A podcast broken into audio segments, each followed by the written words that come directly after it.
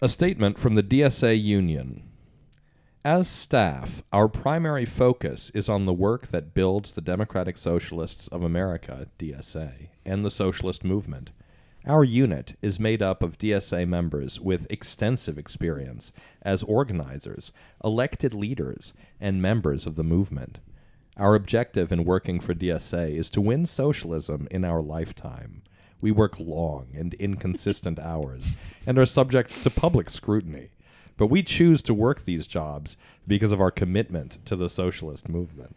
Oh, right. Just like starting off with the the martyrization like you really you should be grateful to us for getting paid by your dues money.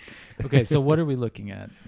We're we're looking at a statement by DSA staffers uh, in a DSA staff union demanding more money for themselves. Um, and uh, as we go on, we'll see that they are in conflict with a different faction within the DSA, the political leadership. Um, both factions seem to be uh, squabbling over the same limited and rapidly diminishing pool of funds that the organization has not seen fit to uh, steward in any sensible way. Um, I think is a, a fair synopsis. You brought this to my attention. What what what do you what is this? Um, you know, I think to me, it's like this is a group of people trying to look badass. Like, there's a, I mean, what what blows my mind is we have this gigantic UAW strike going on, Right. and in the midst of We're cool something, too, guys. Yeah, We're- we're Yeah. a union too. exactly. you know what? I just got an idea. They might get Biden. They could get a Biden They like, should- photo yeah, op. They yeah. should shoot for that. yeah. or or get Trump to come and, and, like talk at a, a a nearby restaurant and pretend that he's talking to them, and then I'm sorry I interrupted you. No, no, no, no. I guess. Yeah, I mean, I this whole thing. I mean, I've been saying like cosplay. I think that's what this whole thing looks like to me. yeah, because a lot of these people's uh, impression of what the labor movement is comes from graduate student organizing, right? Like this is sort of the baby's first organizing for a lot of PMC uh, leftoids. And and when you're doing that sort of organizing, you totally misunderstand what the relationship between the union and the employer is, and how the union exercise exerts pressure on the employer, right? Like Or that unions are socialist. Right. Yeah. that too. Right. Like, well, it's a socialist organization, therefore, a socialist organization staffers union is also socialist, right? Yeah, and it's yeah, like, yeah. do you think the do you think the Communist Party of the Soviet Union had a union? You know, like, do you, did they have a staff union? It's like, what or- extraterrestrials might imagine Right. uh, socialism is. right? Or like unions any within unions within unions. Right, yeah, like any actual serious communist or socialist party. Do you think they have a staff union like in Europe or Latin America or whatever? I mean, they don't, right? So our objective in working for DSA is to win socialism in our lifetime. I'd like to know what they mean by that, but then they say we work long and inconsistent hours doing what? As a as community organize community organizers or whatever, we choose like oh, yeah, these sacrifices these people Right. make they're so virtuous. It's just kind of sounds silly to me. It is Inconsistent hours is a really ambiguous statement too. Like, are- like how much how much work are you really doing? Are you doing I'm just stoned on the job all the time, so I don't, I don't really work that much. So I term it like inconsistent hours. I'm not gonna fucking go to the UAW uh, uh, protest on a Saturday. Right, right, yeah, right. I have rights, damn it. Yeah. Uh, so you work intermittently, like 15 minutes per hour for three hours, and that's the reason why you're complaining. Like, Yeah, well, I don't I don't know. I don't know what these people do, right? Like there's we have a huge number of organizers down here. We have comms coordinator, media coordinator, right? Like m- organizer, organizer, organizer, senior program associate, events, like a lot of these jobs are jobs that normally you would expect a shrinking organization to be cutting, right? Like if you are losing members and therefore losing revenue and you're starting to your deficits are starting to balloon, you should have fewer organizers. Right. Okay. So before we get to the diagnosis of the real problem and why I think this is so ridiculous, this statement by these people, maybe let's go on and Sure. then comment on that. So will you continue for us? Yeah, I can keep reading if, if you guys. All right. So, at the 2023 National Convention, delegates adopted several initiatives that added 2.1 million dollars to DSA's budget, which was already projected to have a 1.6 million dollar deficit. We know DSA's elected leaders face incredibly difficult financial decisions to reduce the deficit, despite ongoing organizational fundra- fundraising efforts such as the Solidarity Income Based Dues campaign. We are concerned that delegates did not fully realize or debate the trade offs that will have to be made to implement all of the proposals passed at the 2023 convention. If the NPC, which is the National Political Committee, and or management attempt to lay off staff members before exploring every other avenue to maintain our organization. We will defend our union jobs with any and all tools provided to us by our democratically negotiated collective bargaining agreement. this is not just about protecting our jobs. Oh, oh, oh really? oh, you have to say it. Huh? but the necessary functions to carry out we carry out to make DSA the strongest organization it can be. The labor of our unit is vital to the everyday function and success of DSA. Okay. So this is the strongest D- the DSA organization can be. Hell yeah, dude. There, there are a number of things I've sort of underlined here. Well, inter- but interesting point is that there's NPC, there's the staff that these guys are, and then there's management. bad. Who is management? right? They're all Right. managers. Everyone in the DSA is a right manager. like it, it's interesting because like you, you see how um multipolar dsa is internally right like there is no actual control of the organization by the political leadership there is this kind of tripartite or i would maybe maybe two two way control scheme where you have the political leadership and then you have the the staff leadership, right? Like the president, Maria Svart, and and the I guess who they're referring to as management, right? Um, and what they, who's in charge of what is totally unclear. Well, imagine I, it, it helps from my perspective to imagine that this were um, a real labor issue with a real union, and imagine uh, people in the union saying, for instance, to the foreman or the managers or the CEOs of Ford. Um, we're concerned that you didn't fully realize or debate the trade-offs that'll have to be made when you lay us all off and shit can us. And the leadership will say, "No, I, I think we thought about yeah, it, and it out, you're right." gone." You're- right, Redundancy hurts. that was the point, right? right, right. Yeah, like a total total lack of understanding of of the relationship. Are they exploring every other avenue? Like, is there a rock you haven't turned over? Right. Maybe you forgot some money under the pillow cushion or than the couch. right. Yeah, and so like what what are the organization's expenses besides paying staff, I wonder, that they think can be cut?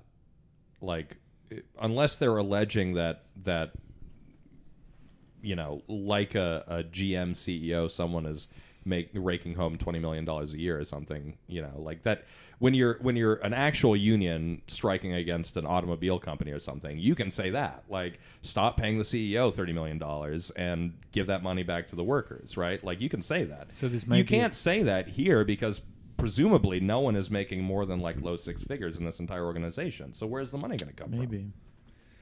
Maybe mean- it'll come from their uh, twenty-five thousand dollar annual fee for a security deposit for uh, a space where they can organize. Yeah, I'm looking at for for the record. I'm looking at their uh, 2023.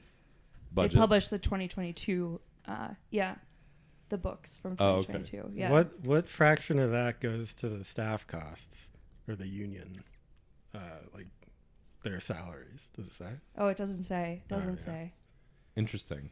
That would be embarrassing. Interesting. So they have a budget, but they don't list staff costs They in the have uh, budget. total money spent on employees per year. okay. Uh, I so can up- aggregate, but they don't show the distribution. Oh, yep, yeah, yeah. And and how much of that is compared to the total budget? Like, wh- what's the proportion compared to the I'll, total I'll budget? find it. Okay, cool. That would be interesting to know. They also have a swag fund.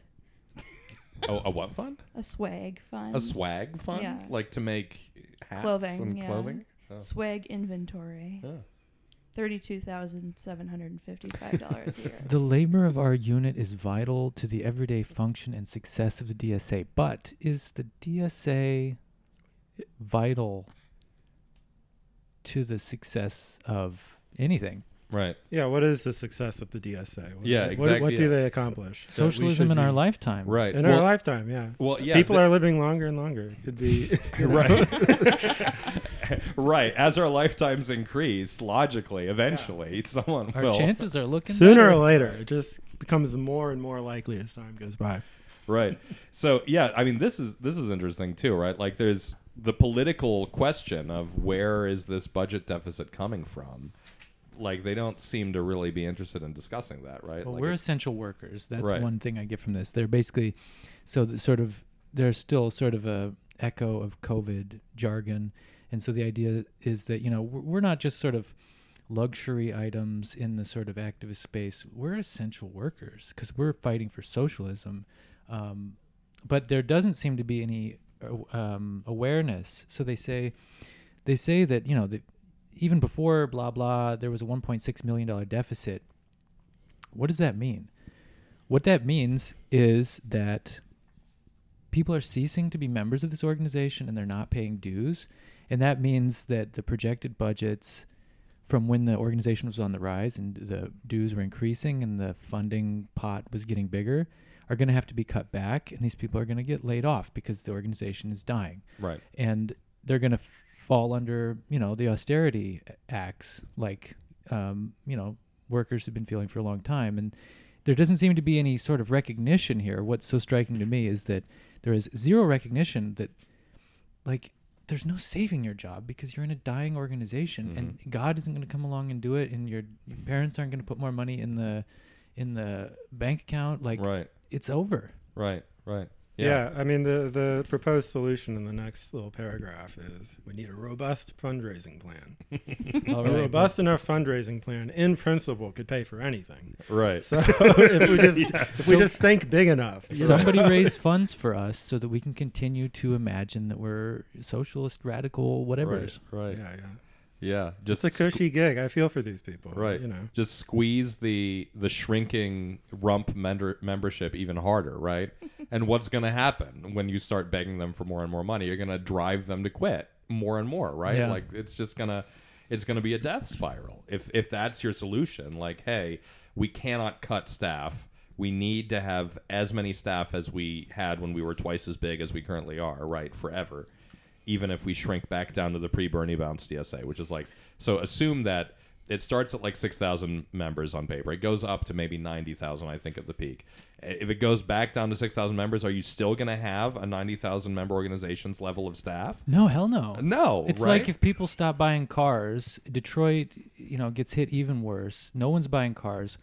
All the automakers are going to shut down. And then it's as though the unionized auto workers said, you know, hey, you still have to employ us even though there there is no more money to pay us because there is no more income from for the organization. Right, right. Like th- w- what kind of miraculous magical thinking does it take for that to add up? I mean, if there's no fucking money, right. then it's over. Yeah, yeah. And so this is like the the the play acting at unionism sort of thing that they're doing, right? Like it, it's like when graduate students unionize, right? Like graduate students, and I was in a graduate student union.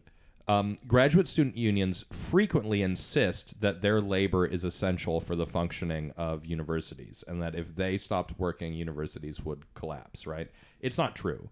Um, in point of fact, it, it, it's simply you know not not Because real. there is an army of adjuncts ready to Right, slit each other's exactly, yeah. throats to do it for half the pay. Right, exactly. So the graduate students going on strike is a PR problem for universities. It's not an economic problem for universities. And universities are very PR sensitive and very, very, very rich. So they will frequently just throw money at, at striking graduate students to make the problem go away. DSA is not very, very, very rich, right? So the same tactic that works in this kind of university uh, organizing bubble where where the employer has unlimited funds, you know, and and will just throw money at you to make you go away. It's not going to work here because the money doesn't exist. So, like the, you you mentioned the the cargo cult dynamic earlier, right? But mm-hmm. it's like if if we go through the motions of of what a union does, if we go through the motions of striking, if we go through the motions of writing this kind of statement, then we'll get results, right? And it's like no, because- Sacrifice a chicken and it'll rain. Right, yeah. Sacrifice a chicken and it'll rain. It's like no, the the union gets results when it's actually capable of attacking profit margins of the employer, right? Supposing supposing that there's still you know enough effective demand that the corporation is profitable that you can get a piece of those profits. Right. But if the economy implodes, there's nothing to have. right. Um, yeah. So I mean, it's just it's like it's, it, you know like uh, Pavlov's dog or whatever. Like you imagine. I remember reading an experiment. Um, Teach a monkey to push a button, it'll give it a cigarette, and then you just stop giving it cigarettes after a certain time, and it freaks out, sort of just pounding on this button because it's addicted to nicotine and it can't get its cigarettes. This is um, so to me. This seems just like um, it exemplifies especially well a problem with magical thinking in the contemporary left. Well, and and if we go a little bit further, Okay, so please. Our DSA leaders must commit to developing and implementing a robust fundraising plan to afford the execution of these newly passed convention proposals. The NPC has decision making power and responsibility over DSA's finances, yet they are not required to fundraise for their decisions, such as the proposed c- paid co chair position salaries. The NPC must not cut critical union jobs in order to pay for non union leadership salaries, right? I don't know why I think of this, but when they say union jobs, I think of them in like automaker jumpsuits. Right. We're real too. Union Right, jobs. right. Right. We- Critical union. job. critical union jobs. Don't jobs. take right. our jobs. Are they- Underneath cars, all all greasy, doing the work. Right. Like, are they critical jobs, or So they- are they simply critical by virtue of being union jobs? Right. Like, They so they smear engine grease on their face and they're like, "Look, I'm a worker." Yeah, yeah, I'm yeah. a worker. yeah. We thank the NPC members who are doing their part to fundraise, and we look forward to working with the entire NPC on these efforts moving forward. We commend DSA chapters and committees' fundraising efforts and relentless commitment to the socialist movement. Because Ay, this is the socialist movement. Right. movement. Yeah. Making so, statements, holding meetings. That's right. So, so this, this is where we get the actual like nub of the issue, right? You've got one faction of basically parasites on this funding stream, which is the DSA. right. you have another faction of parasites who want to pay themselves salaries now. The political leadership previously has been entirely volunteer. Now the political leadership wants to pay itself salaries, right? So we have another faction of parasites. And these two factions of parasites are just going at it on this, you know, dead horse's corpse, right? They're like leeches on this dead horse's corpse and it's like There's no more blood the, left The blood's yeah, the blood's drying up. The horse up, is guys. dead. It's rigor mortis. Like don't cut off my blood supply. I need the blood. the it's horse like is dead. right. Um, yeah, I mean, so a more robust fundraising plan to afford the execution of these newly passed convention proposals. I mean, the bottom line is like, you can't recruit people. People don't want to join Right. your fake little silly little club where you just simulate uh, whatever I don't know leftoid fantasies. Well, yeah, the the entire this no one is grappling with the political failure of the DSA. Like, why is this happening? Why is DSA losing so many members that it's running a huge budget deficit? Well, maybe one of the reasons is that, like they say, the the conventions that you guys have been electing have been filled with idiots and have been passing insane proposals The that they butt aren't of even jokes of so many Right. people. like the the 2019 convention the um the don't use gendered language convention is still like the most famous single moment of DSA internal politics in the entire world right like this is and and and, and people when the, anyone who knows about DSA which is not many people but anyone who knows about DSA that is one thing they for sure know right like oh that that insane thing happened at their convention and you know, I was at the twenty the twenty twenty one convention, and it was not much better. It was it was a total shit show. Like the, the organization's politics have failed. They're totally unwilling to grapple with that failure and introspect and ask themselves, well, what did we do wrong? How can we fix it? Like maybe maybe we're losing members for a good reason, and we can you know sort of try to adjust our politics. Well, but they have no, vision and no program. And the funny thing is, is the closest they come to recognizing that is this statement in which they only repeat that, you know, it's failing and they just want to make sure that it keeps going. And it's like, well, you know, you could keep going if you would quit doing things that people don't want to be a part of, but instead you just keep saying, find more money for us. Right. And, you know, then they couch it in this language like, we have critical union jobs, which is this sort of like fake imaginary thing we are critical union jobs in contrast to some leader salaries. Right. What they're basically saying is we want to make sure that you're not getting paid more than us when you lay us off. Right. But Yeah, it's just it's class warfare transposed into the DSA. Kind of funny. I mean, yeah, there's just no mention at all of what they actually contribute to the organization. There's no even like idea of like what the organization exists for or should be doing. Um, Right. It's just it's just there. The DSA. It's critical. We must Right. perpetuate this. Right. Yeah, and like two two thirds of these people are some variant of organizer. Like, isn't your job to make sure that the organization is growing? By get out there. This is your job. right. Get You're failing. members, guys. And this is completely going over the heads. Like they're complaining to leadership about the failure of the organization for which they are basically responsible. Right. Right.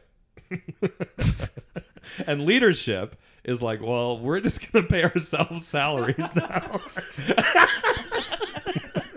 like, oh shit, huge budget deficit. Well, let's just make sure we we wet our beaks a little bit. Let's just cut the bottom off of the tree, right? That we're sitting on. Yeah. So yeah, just like dumb and dumber here, right? Like just two factions of unbelievably stupid. Like, um, imagine the kind of person who is devoting their life and their career to this organization at this stage of, of total free fall and collapse, right? Like, Relentless what are you doing? It just sounds like a socialist pyramid scheme. Relentless. right. It is relentless, though. It's a relentless commitment to. I don't know. What, what, It's. I think you know they they mention early on we choose to work these jobs because of our commitment to the socialist movement, right? They choose to work these jobs instead of going out and making more money doing literally anything else. You know, presumably none of these people are actually. but being there paid aren't that well. good jobs. Like this is pure cope. I mean, they take Yeah. a couple shit jobs, enjoy brunch, and maybe go to some stupid DIY art thing, and then you know. Well, it's very aspirational. These are the jobs they wish they could have. Right. You know, just like a, But it's the whole thing is so like it's seeped through with kind of dishon- dis- it's self-deception, dishonesty, whatever you want to call it. I don't it's, know. thi- it's this or nothing, right? That's kind of the Yeah, I mean, undertones it, it reminds me of, of adjunct professors, honestly, right? Like, why are you getting paid six thousand dollars? You know, a, a, a, I guess a semester to teach two classes and you know live in your car and like not be able to afford anything. You know, it's because I'm I'm contributing to the life of the mind and you know like the advancement of human flourishing and blah blah blah. And it's like, no, you're not. You're just like you you you just don't want to get a real job. You know, like you, well, it's the symbolic, the symbolic, uh, what do you call it? The symbolic clout, you know, of t- teaching keeps people hanging right on. right exactly yeah like you're deriving some sort of psychic satisfaction from from being quote unquote a professor even as you live in your car just like these guys are devoting some sort of psychic satisfaction from their commitment to the movement And hanging on to a dream, which Hang- is pure right. fantasy. hanging on to a failed dream that they themselves killed right and and they're well it's like well why don't you guys just go do something else because they still they want to believe that they're getting something out of this Or start a real organization that does something other than simulating meetings and shaking down its members for dues. they don't they wouldn't know how to do that They I don't. That's the thing. like I mean, you can't make. Uh, I will talk about this in a minute, but you can't make an organization out of people who can fall back on something more lucrative, if or you know, or who don't want really anything to change. I mean, yep it seems to me that you could sort of search and replace socialist move movement with like, you know, just subcultural kind of pastime hobbyism or something. I don't know. Well, and I, I think a lot of these these guys are are quote unquote organizers in major blue state metro areas, right? And so there's this mm-hmm. entire ecosystem of make work jobs for you know like at the top you have ac- the actual state employees and and sort of political appointees, and then it goes down through this like nonprofit net network, right? And like there's tons of these quote unquote movement or public service gigs that you could land, and it I don't know it it seems like they think that they haven't understood that those gigs exist in, for example, Chicago because this is what this is the manifestation of the Chicago Democratic machine Right. right, now, right? Like this is all contributing, perhaps indirectly in certain cases or inefficiently, towards that machine remaining in power. Right. And that's why they are paying people, right? But there turns out DSA is not part of that grift and it's it's not, you know, it's just not it's not working for these guys anymore. Yeah. I mean, when it was convenient, the DSA got plugged into the Democratic Party patronage network, and now it's not working, and it's you know, the cargo cult. Um, finally, though, um, we, shall we conclude this? Finally, we, the DSA Union, speak for ourselves. No manager, director, or NPC member can claim to speak on behalf of the union. While we can hold political opinions as individual union staff members, we are not aligned with any internal DSA caucus or tendency, and the union shall not be used by any caucus as a political cudgel. If we want to speak for or against any position, we will. This, I wish I understood the subtext here. I wish yeah, I understood. I was just gonna say there's some Right. beef here. right. Someone is being Right. subtweeted in Right. this last. Right. My guess is that it's probably Bread and Roses being subtweeted because they're always the ones being subtweeted. But so um, it's some passive aggressive It thing. has I, to be. I think it has, Has to, to be, be. Yeah. Yeah. Cause okay, Yeah. so my understanding of the dynamic is that the NPC and Maria Svart, who's like at the she's the president, right? She's the acting the top staffer, right? The NPC and Maria Svart hate each other because they're they're both like Because the one is FBI and the other one's CIA. Right, exactly, yeah, or something. Uh, and, and so the NPC should be in charge of the organization between conventions, according to the bylaws. But the NPC is comprised of sort of dilettante millennial losers and like don't have the expertise to actually run the organization right? Like they don't understand how it works. They're not smart enough. They're not like skilled enough to actually like go through the books. That's ableist. uh, yeah you're right. They're they're just morons. Ageist. too. right. And so maria maria Svart, who is in all fairness also a moron but she you know has has been there longer and has just sort of like that's her actual job to like know how this organization functions. So Right, so she can just run circles around the NPC whenever she wants, and so the NPC is like, "Oh, we're gonna fire her. We're gonna get rid of her." Right, but it's like they all know that they can't fire her because without her, the organization falls apart. Right, so yeah, it's I.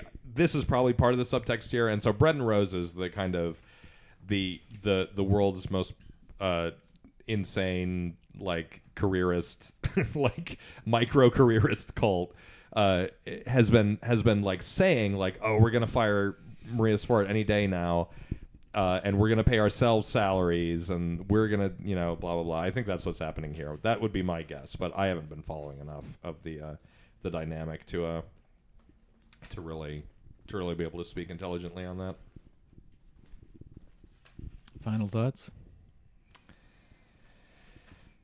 it's what happens when a socialist organization, quote unquote socialist organization, is entirely full of petty careerist middle class dweebs, just like desperately trying to get their angle somehow, and and without the ability to look long term, to to take a long term view of of the political dynamics, and even consider asking themselves why things are progressing the way they are. Right? It's just like It's like when you hit your maximum student loans and can't be in grad school anymore. Right, right. It's like raise my limit. like, why, why can't I be in grad school anymore? Why can't I have three hundred thousand dollars in debt? Study- right? Yeah, Study psychoanalysis. God damn it. Right. It's important. right. Or like when I haven't gotten to Jung yet. Right when when U Chi- I think U Chicago capped uh, the maximum length you could be in a PhD program at like eight years or something, and you had these like guys who had been there like twelve years, being like, "What am I gonna do now? like, what have you been doing, dude? Like, when when were you gonna wake up?" Um, before we leave this, I want to uh, talk about Maria Svart's um, Wikipedia page Excellent. because I am having a, a little bit of a. I'm picking up that it might have been written by Maria. Uh, You don't say. Uh, so I just you know, you would expect like a Wikipedia page to be. You mean Pretty her? You don't. You don't think her biographer wrote that for her? Well, uh, maybe one of these union staffers wrote it for Yeah. her. um, all right. So it, it says uh, on the NPC, uh, Svart has chaired the program committee, which has provided materials and guidance that have helped DSA locals and YDS chapters participate in the fight against state and federal budget cuts and to defend the rights of public employees. oh, nice! It all And, comes uh, full circle. All right, so then so then for her personal life, uh, we have she lives two things. One, she lives in Brooklyn. Oh. Two, she's biracial. she has Mexican ancestry. That's her whole Wikipedia. Just, just, just so you can see this. I want to know who her parents are. That's why I came to this. I mean, it wouldn't make sense to comment on this if it weren't the fact that she waved it around so much. Like, why wave that around? So, I mean, Well, because these middle class identitarian leftists use identity categories like credentials to justify their positions. It's that public scrutiny. Can't get enough of it. I mean, it's just so like, it's inviting mockery, is it not? So she has been national director since 2011. Amazing. She, ju- what, how how frequently do you have to be elected to that? I think every two years, which is when the convention. So you're not elected; you're you're hired by the political leadership. But yeah, the every two years, the the new incoming NPC has an opportunity to fire the national political director, and I guess they just have felt that she's doing such a good job that such a good job that um, they had to publish this statement about all these people who are about to lose their fake jobs. it's all yeah, it's. You wonder what's going on in there. Okay.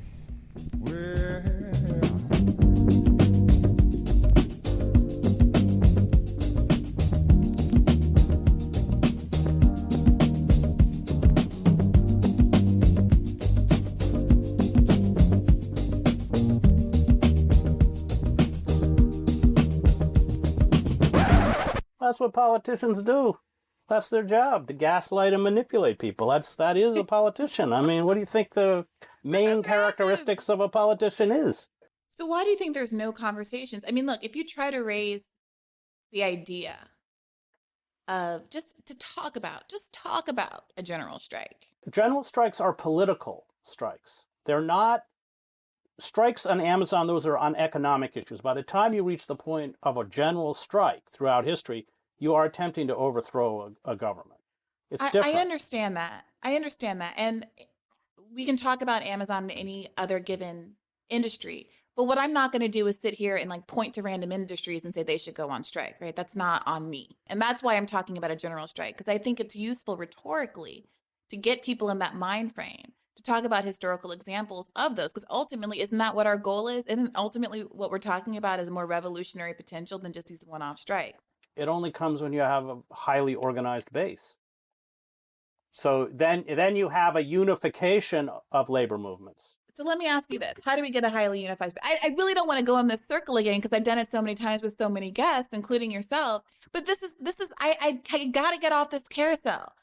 We can't do anything because we don't have a organized Well, labor base. We, we can't, can't have an organized anything. labor base because so so what ta- is it that we can't do? A, it takes a long time to organize, and All you have Starbucks workers, and you know it's it's a long process. Uh, it's not a flash mob. Flash mobs don't work. and yet sometimes flash mobs happen and they are successful. Name one. These revolutionary sometimes it. I mean, in in limited ways. France No, they're spectacle. It's Guy, it's Guy Debord. It's society is spectacle. Flash mobs. I mean, I, I actually went down to the Washington for the, but what does Trump care? I mean, it didn't. Well, It- Let me it- ask you this, Professor Hedges. What's the example of when the long, slow organizing build has worked? Because nothing's worked. Everything's terrible everywhere. Nothing's Well, worked no, by that metric. That's that's not true. You know, uh, the the Wobblies, the old CIO, the Communist Party, uh, they were very effective. We kind of erased the Communist Party from American history. These were very effective labor movements. In fact, they were so powerful on the eve of World War One that that uh, Wilson, in the name of supporting the war, passes the Sedition Act and the Espionage Act, not to go after people providing government secrets to the Germans, but to go after the left. That's how Debs ends up in prison. That's how Emma Goldman gets deported. That's how the masses uh, gets uh, shut down.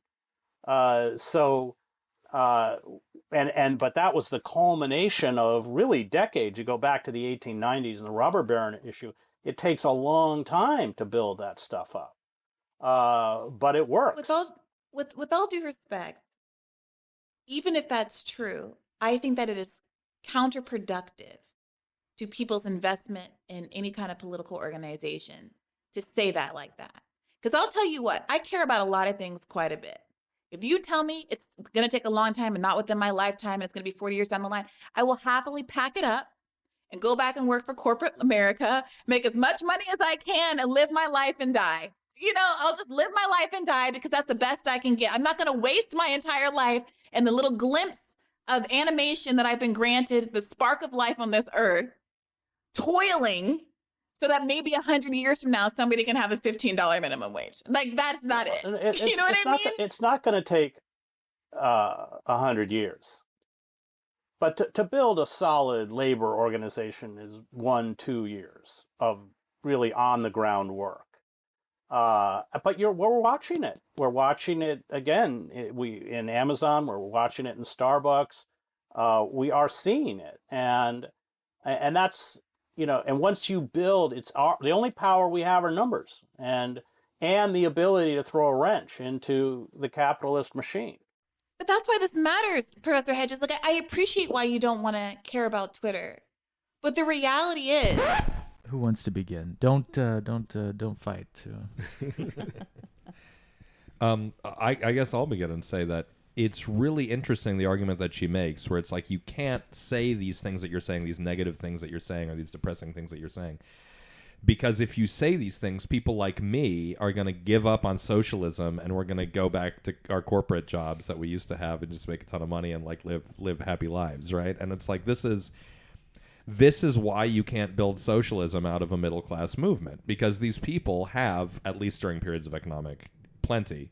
You know when the when the recession comes back around she'll i'm sure she'll be back in the trenches. But for the moment you know like she's got other alternatives you know? She can she can go do something else with her life and live a nice comfortable middle class existence. And so when push comes to shove she'll always take the path of least resistance. And she'll she she and and people like her or people like these DSA union idiots are are not they're not you can't count on them you know right. I just wonder what she expects to happen. I mean, she's asking for, you know, she expect the, the expectation for like a general strike or something, just out of thin air. and if it doesn't happen this year or next year, if it takes 15 or 20 years to have like meaningful results, then fuck it. I'm not doing that. I'm not committing 20 years of my life to like uh, question something that probably is not going to turn out the way we want it to. Like, I'm not like pinning my hopes in life on communist revolution, but still, there's something. I mean, one of her for. tweets, one of her tweets might trigger a flash mob that actually works. You know, Yeah, like, the, the, the, the, at the the mythical flash mob that's like gonna you Like know Paris just in go in there. Yeah, yeah, I mean, yeah, that worked, exactly. right? I s- right yeah I saw that on YouTube. Li- list of accomplishments of Throwing Paris rocks at cops. Yeah. Like what? What was one for the working class by that? Uh, They didn't even have Twitter, guys. They didn't look what they did Yeah. without. They didn't even have Twitter. Well, they at least were trying to talk to the workers and go to factories. you know, it was ridiculous, but you know the effort was there. Yeah, I mean, she starts by first. So maybe back up a sec. She, back up a sec. She starts by complaining that you know we're not even allowed to say general strike. We're not even allowed to think general strike. So she's actually complaining that she wants to say something which Hedges says is not realistic. And then when he says, "Okay, those, these are different," uh, UA now UAW workers, Amazon workers, Starbucks workers, whatever. These these local little fights, those are economic strikes, but a general strike is political, and that's something different. When she's confronted with that fact, that's when she has a sort of temper tantrum meltdown. right. Um, so, I mean, I think the idea is that she wants to be able to just sort of engage in wishful thinking, Right. and maybe it will materialize. And if it doesn't materialize, then it's your fault for being a naysayer. So it sort of deflects the problem. Yeah, if socialism trends hard enough on Twitter, then Right. something might happen. Mm. Yeah, exactly. right, right. um, Yeah, or if we if we work long and inconsistent hours in our union jobs, eventually we'll achieve socialism in our lifetime, That's right? right. that Yeah. little- If we if we just yeah, if if we if we make the gestures that cause the planes to land, then the planes will land and we'll get all that delicious like spam and, you know, canned pineapple or whatever it is. And- Build, yeah, wave the flags. Uh, Yeah, I think that's why like um like the technical definition of socialism, the technical definition of Marxism, like oftentimes you see it conflated with just straight up identity politics because it's a little bit easier to accomplish identity politics make and feel like you've accomplished something as an as an quote unquote organizer mhm. in the first place. So, I mean, to say I'm a Marxist, um, I go to these rallies, I put a pink hat on, and I ask for women to be able to get abortions, and that's, you know, that's when I feel good and I can go home and I've done something in the world, uh, as opposed to like really sitting down and thinking about it. It's like, it's not as sexy, it's not as fun, it takes a lot more time. Uh, and yeah, I mean, it's a sustained effort that's going to take you know i mean it very likely will not even happen in your lifetime Yeah, I'm Like- not counting. can you handle something that you can't post on social yeah, it's, media it's all about delayed gratification. Yeah, like can you just Right. sit with the fact that your future goals are likely not to turn out the way you hope and plan for them? But there's turn some really extreme and vicious irony here because basically it seems to me the thought is something like this. If this isn't easy and if I can't have it tomorrow, then fuck it. I'm going to go become part of the problem. Yeah, And the Yeah, irony I'm is just gonna go work for the Yeah. banks if I can't have socialism by Tuesday. Right. Yeah. And the, so, I mean, it doesn't happen and it can't happen because uh, the only people involved in this nominally socialist m- s- s- pseudo movement are people who either get instant gratification or become part of the problem. I mean, that's crazy irony. Like, that is that is the problem. Mhm. Yeah. Right? It's like it's like every rank and file member of of the of the so-called movement is a leader. Yeah. And they're and they're all giving orders. And then when no one follows the orders, the people who don't follow the orders are are the reason why this doesn't work. Right. Yeah. F- fuck it. I'm taking my toys and going home. Right. And you and you have the you know you have this. We just have the UPS sort of contract negotiations. We have the UAW strikes going on right now. Um, during this, the DSA union is more concerned with its own access to nonprofit funding, Then the right? UAW. The wor- Yeah, the timing is just really staggering. it's Yeah, really yeah. interesting. Yeah. You Well, know? but but we are also uh, we are also critical union jobs, just like the auto workers. Right, right. How could they do this to us right. too? Right. And then and then Briahna Joy Gray is is like why can't we have a general strike? Like why do we have to have Yeah. the stupid little auto workers? Let's have a general strike, right? Like It's like a Willy. It's like the Willy Wonka. I want a bean feast, right? I want no, a golden. I want a golden Salt. I want it now. I want it now. God damn it. So yeah, it's it's really kind of makes us look bad. I think to have that be you know the message that a socialist I don't know what to call her an influencer or a talking head is, is putting forth. You know, like how are you possibly supposed to galvanize anybody to your cause if that's your mentality? Well, that seems to be the function of this sort of thing. Actually, is to scare off anyone, to scare anyone else off. you say more about like what do you mean? Well, I've speculated for a while now that I mean, whether or not it's intentional, that it does seem to be the effect that, I mean, if you have, if you have people who think that uh, class politics or I don't know, actually, it's never defined, but socialism is, you know, a bunch of upper middle class people being cool, intellectual, leftoid, whatever. Um, then you know you're just going to have people who get in there and and make it something which is alienating and repugnant to the larger part of the population right so it, you know it's not exactly controlled opposition like you know back in the 60s hoover or whatever would um, infiltrate organizations to undermine them because some cold war shit you know would go wreck a leftist organization the fbi would or something like that but i mean it's the same effect you have all these people who just sort of glom onto it and it becomes a social scene and the effect is that you know it wrecks it it it makes it look ridiculous and ineffective and it paralyzes it and so it's like spontaneous controlled opposition. These people aren't getting paid to wreck the organizations; they're doing it for free. Yep. Yeah. It seems like they're they're wrecking it by just competing for prominence within it. Like it's a carryover kind of just like academic prestige. Because I mean, we've kind of flirted around this, but isn't this kind of like a like elite overproduction or however you want to characterize it? Just too many people with you know English degrees expecting that they'll be able to use that like in some capacity for a career. Yeah, and the idea is they're going to make damn sure that, you know, ordinary working rural people don't can't can't be part of it. Yeah, it makes Right. it completely unintelligible to everyone who didn't, you know, have a, doesn't have a master's degree from an Ivy League institution, you know.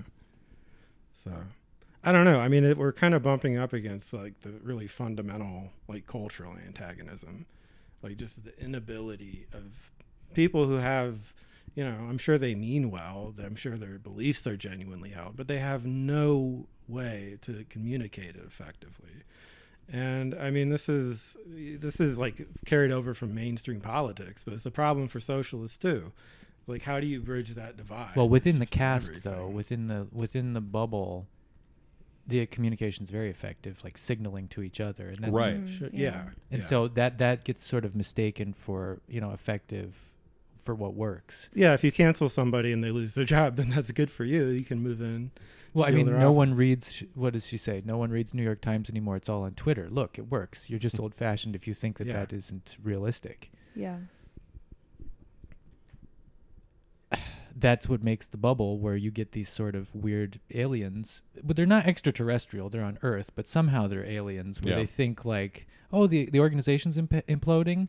Oh well, find some more money so we can keep our jobs. Like Right. that's how you can get so disconnected from yeah. reality. The people who work for the organization tell tell the managers, tell like uh, demand to speak to their own managers and tell the managers, go find more money. well it can be like it can be like a cult where like the cult leader just gets all the members to max out their credit cards and Right. Yeah. yeah. Yeah. Well, you you know then you do a balance transfer in perpetuity. You know, right. Yeah. The org is going down tomorrow. I swear. Right. Oh, sorry, it didn't happen today. It's actually going to happen next year. right. Stick around. Give some more money. Right.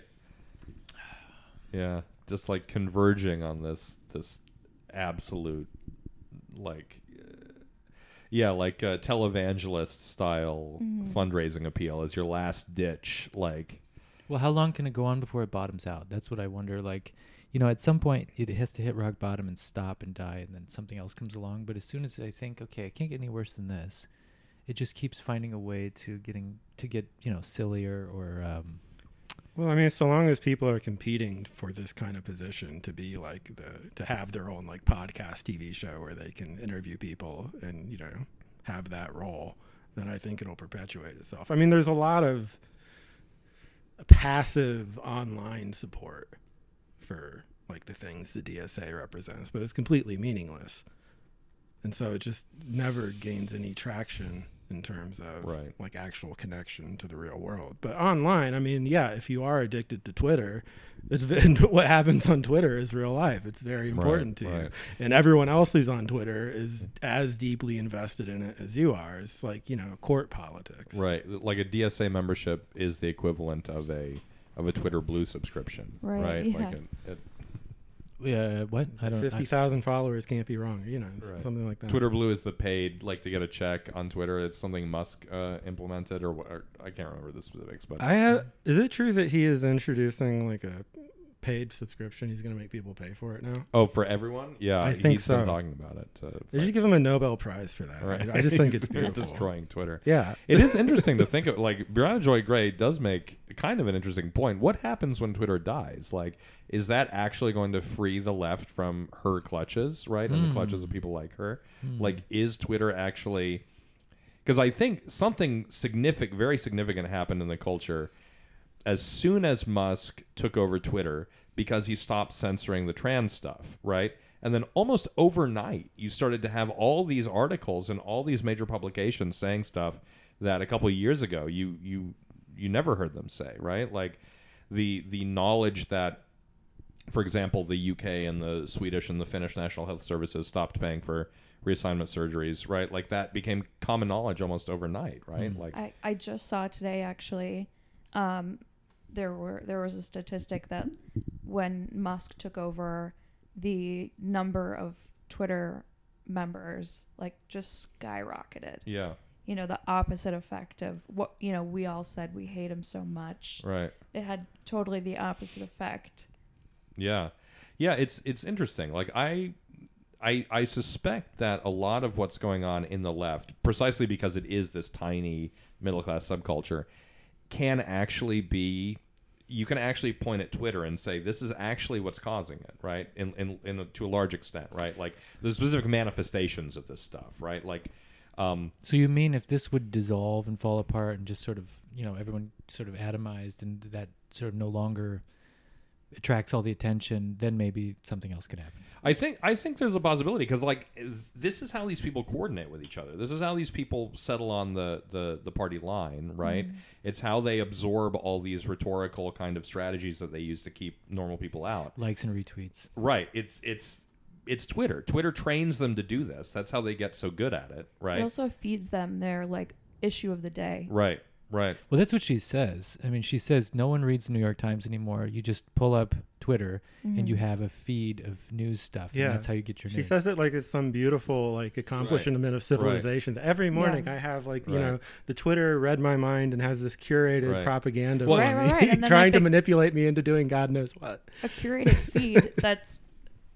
which the program is written Yeah. by It's a fucking people nightmare. working for like one of the co- most corrupt people in the world. Right. A combination of like Elon Musk, uh, like Alphabet Agency, like FBI, CIA. Yep. Yeah. And Democratic like, Party and like operatives. literal, uh, yeah, Democratic Party operatives and like literal robots are like creating, creating your Yeah. thought Oh, and process. Russians trying to sell you flaming hot Cheetos or some shit, you know. right, and corporations, and so and and it's like Briahna Joy Gray, who has I think a JD from Harvard, right, has clearly is clearly today much stupider than she was however many years ago when she got that JD, right? Like her own thought process has degenerated over time to the point that she is just babbling incoherently in this interview. But she thinks that this is just how everyone is now, right? Well, Like- it's the with all due respect. with all due respect.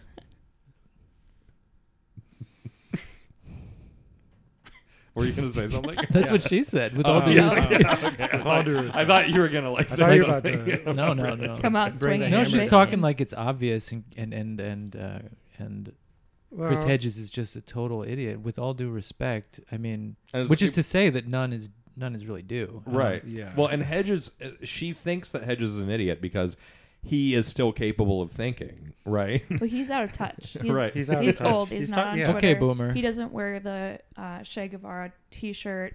He doesn't want to be pictured throwing a Molotov cocktail into a, a family-owned shop. Like he's not a real. he's not an effective internet celebrity. Right, right, right. Exactly. Right. Exactly. Right. He's not well. He's not cool, and he's not entertaining. Yeah. Right. I don't watch him because you know I He's admit not cool and he's not. Right. No, right. yeah. I agree with him, but he's just so not cool and so not Right. entertaining that it kind of Right. grates on But you but after a it's while. it's interesting to see how just effortlessly he dismantles her, right? Like how she gets really worked up and she gets really Yeah. confused and like she starts saying stuff that doesn't make sense because she literally can't think anymore. Her her brain is made of Swiss cheese now because she probably wakes up in the morning and scrolls Twitter, right? She's like probably scrolling Twitter all fucking day long, you know. And then he has to at the end he has to sort of bring her back down and say, "Come on, right. it, it, it, it's not that nothing is possible. It won't take forever. It won't take a hundred years. One, two years." And it's Right. like, actually, no. It it probably will it's take gonna be long. closer to 100 than 2. Well, the way it's Yeah. looking, the way it's looking now, especially because of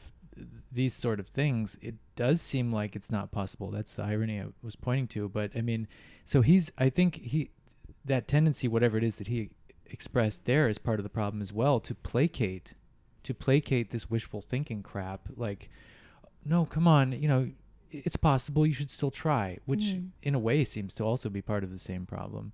Um, either you can, or you can't you need to find out which one it is. Because if it is impossible, then yeah, you shouldn't waste your time with this stuff unless it's a grift and you're just fighting over the crumbs that you shake out of your, you know, little Twitter fiefdom or whatever. So I mean, this when I saw it, it was just I don't know, kind of funny, but kind of like uh, depressing. Well, it's just the hopelessness of it. Right. It's Yeah. just like it's all or nothing. This is gonna this is gonna happen tomorrow, or there's just no point even Right. in, tr- in in in trying to build socialism in any meaningful sense on however small a scale. Well, forget socialism. Just wage class politics outside of the uh, democratic uh, patronage network, and like, you know, why does it have to be full so full communism now, or I will go Yeah. back to corporate? Why can't it be like, okay, we need something else, which is class politics? I mean, just the whole sort of way that it's framed seems like it's you know controlled opposition. Yeah, wh- why isn't she out on a UAW picket line interviewing the striking workers and bring them on her show and, and sort of explaining, you know, to to her audience how they can help, right? Or, I don't know. I mean, Well, now there's a new show where she's talking about aliens. Oh, okay, I saw. Nice. yeah. Cool. She's cool. And now. turns out that's just code for striking working class Americans. Yeah, I she think saw a it's working act- class person and they don't look very good. She thought she saw an alien. I think it's like deep down, these people know it's going to take too much time and it's not likely to happen immediately. Right. And so they instead they sit and they tweet and they go to events and take pictures and they work for the DSA and they put out a letter that they're gonna that they're gonna strike from the DSA because they don't want to be doing the work because they because it's raining outside and they Mm. don't want to get out I of bed. I forgot my umbrella. yeah, Right. exactly. I'd Well, be out I there mean- with you, but I forgot my And umbrella. Right. It's, it's hard to, to motivate yourself to do the work if you don't believe that you're actually going to accomplish something. I was right? at our Like- Marxist reading group, uh, uh, you know, a few weeks ago, and we were in a, a breakout room, and I said that socialism wasn't going to happen in my lifetime, and there was someone there that looked so upset when I said that, and I had to backpedal. but 'cause that I, isn't what I wanted. I felt like I ruined her day. Right, like the right. way You that might she have. looked at me, like, oh my god, send her into some kind of crisis. I said, well, you know, it probably won't happen. You know, Right. you never know. well, she Right. but but she she came here to believe that it will, and now you're telling her that it's not. What is what? Why? I mean, why are you doing this? Right. Yeah. Well, and I think this is why the D- uh, you know we, we talked about this briefly earlier, but I think this is one of the reasons the DSA can't grapple with its own failure because to acknowledge that it has failed has this kind of power to make it fail even more, right? Like they Right. they think that being honest with themselves about what's actually happening is going to just exacerbate the spiral, and that you can sort of it, it- it's like when your when your car is like skidding off the road, right? And and you just you think if I just turn the steering wheel all the way to the Right. left, the car will somehow right itself. And it's like or when no, you're getting mugged and you think, "Oh my God, this is not fucking happening to me." right, It is. right, It really is. right. And then you got to pee yourself so that they don't so that they don't touch you and bring them in your car. well, I I think you know if you've got for five years or for it drummed into your head that everything is a social construct, and therefore, if everyone just believes that something is true, then therefore it is true. Then you know you this behavior is reinforced, and you have this problem. And similarly, if you spend all your time in a you know a Twitter enclave where everyone thinks the same thing as you, and you think that if you all believe it, it'll come true, and you panic if it doesn't. I mean, that's that's how you end up here. Um, I think so. I don't know. It's kind of wishful thinking, but I mean, just sort of thinking out loud here. I mean, it seems like the challenge is, you know, how do you cope with this without succumbing to it? I mean, if we end up saying the solution is to not think like that, um, that might not be realistic either, because it's not like you can just say, "Please, folks, stop thinking like that," and that's the solution. Um, I mean, what if, what if, um, I mean, say, say it's true, it's not going to happen, it can't happen. Um, media jobs for these people is over, are over, but I mean, I guess you just pack up and go home. Or- well, you, you set up a Patreon and a YouTube channel, and you know compete for for you know micro celebrity, so you can have a niche of people paying your bills for you Mm-hmm. while you you know talk about whatever, talk about television or video games or something. But like from a socialist perspective, you know, Mm. Right. talk about Harry Potter for, and shit, Yeah. and make like two-hour YouTube videos that your fans pay for. Yeah. And so, I mean, there is really a divide between like a culture, an idea of the left is like a cultural attitude. Mhm. There's like an aesthetic people adopt, like an idea, you know, A you know what I lifestyle. mean? Yeah, a lifestyle. And then there's the actual stakes, what's at stake in class struggle, which is just completely outside of that. And I think so long as you have groups of people addressing themselves com- just purely inside of like the the internet celebrity bubble, like it's, it's just going to become you know self cannibalizing, crawl up its own ass. There's nothing else to expect from right it. and, and it's interesting you know i was i was at my buddy's bachelor party and my buddy is you know just the kind of like guns and prepper libertarian guy right who lives in rural michigan and i was talking to him a couple weeks ago and he was like i fucking hate to admit it but that that communist shit is starting to make more and more sense to me right? Because of just like how he sees his his bosses behaving at work right? Like just like you've got these idiots who inherited millions of dollars and they just like you know run run companies into the ground and nothing ever gets better and they don't pay us blah blah blah right? It's like the the message is still appealing right to people but you actually have to be talking to people about stuff that matters to them and you have to be talking to them in a way that's that's comprehensible to how they how they perceive themselves and Yeah. and so like none of these people are capable of doing it right Well, they're going to make sure that people like your buddy aren't allowed in. right, Right, yeah for sure oh he would never be allowed into a dsa meeting And he wouldn't want to be there with those Yeah, kind of people. want- And so right exactly That's the respect in which I meant. It's like some kind of spontaneous controlled opposition. Right, right, yeah. It's like a, an immune system preventing converts from entering, you know, like uh, like lupus or something, right? Yeah. The body attacking its own cells, right? Like, um, yeah, How do we make sure it stays broke? well, I mean, it's it's a lot of people like their careers at being broken. It's a know. cottage industry. Yeah, yeah.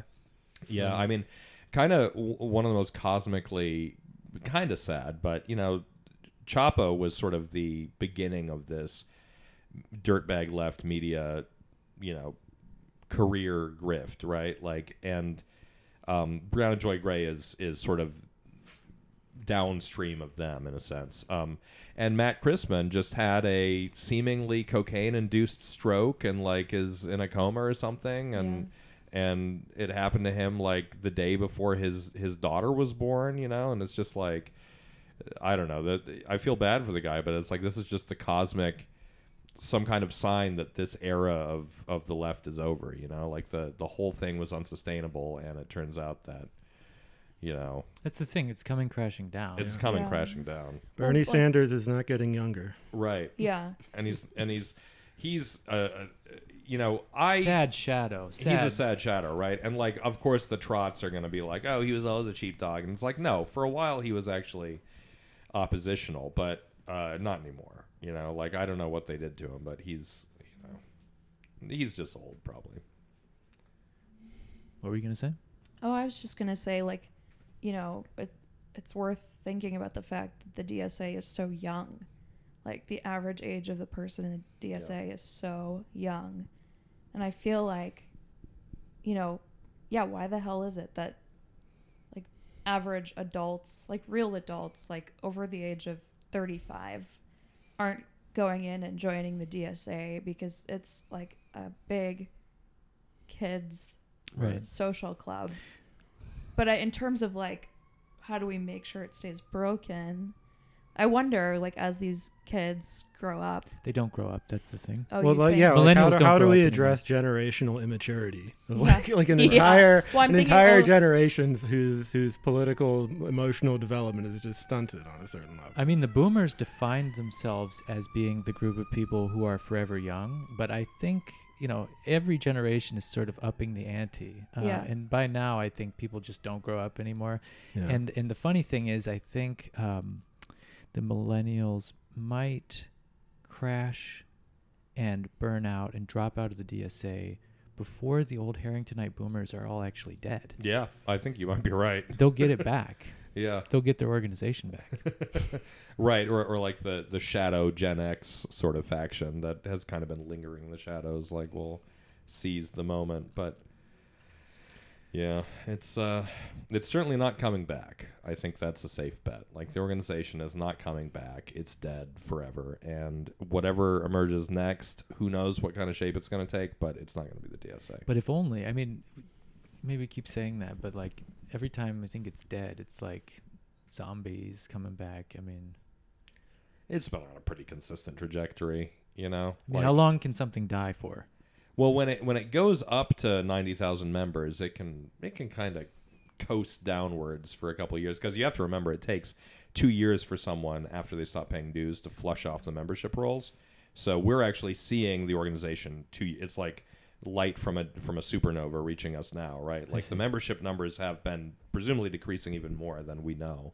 Um, it's just that the DSA doesn't admit that until you haven't paid dues for two years. We just need another member of the squad to come through. Right. Yeah. If only Fetterman could get his brain back, then yes, I would be saved. All right, folks. Good fight. Good night. Yep. Well,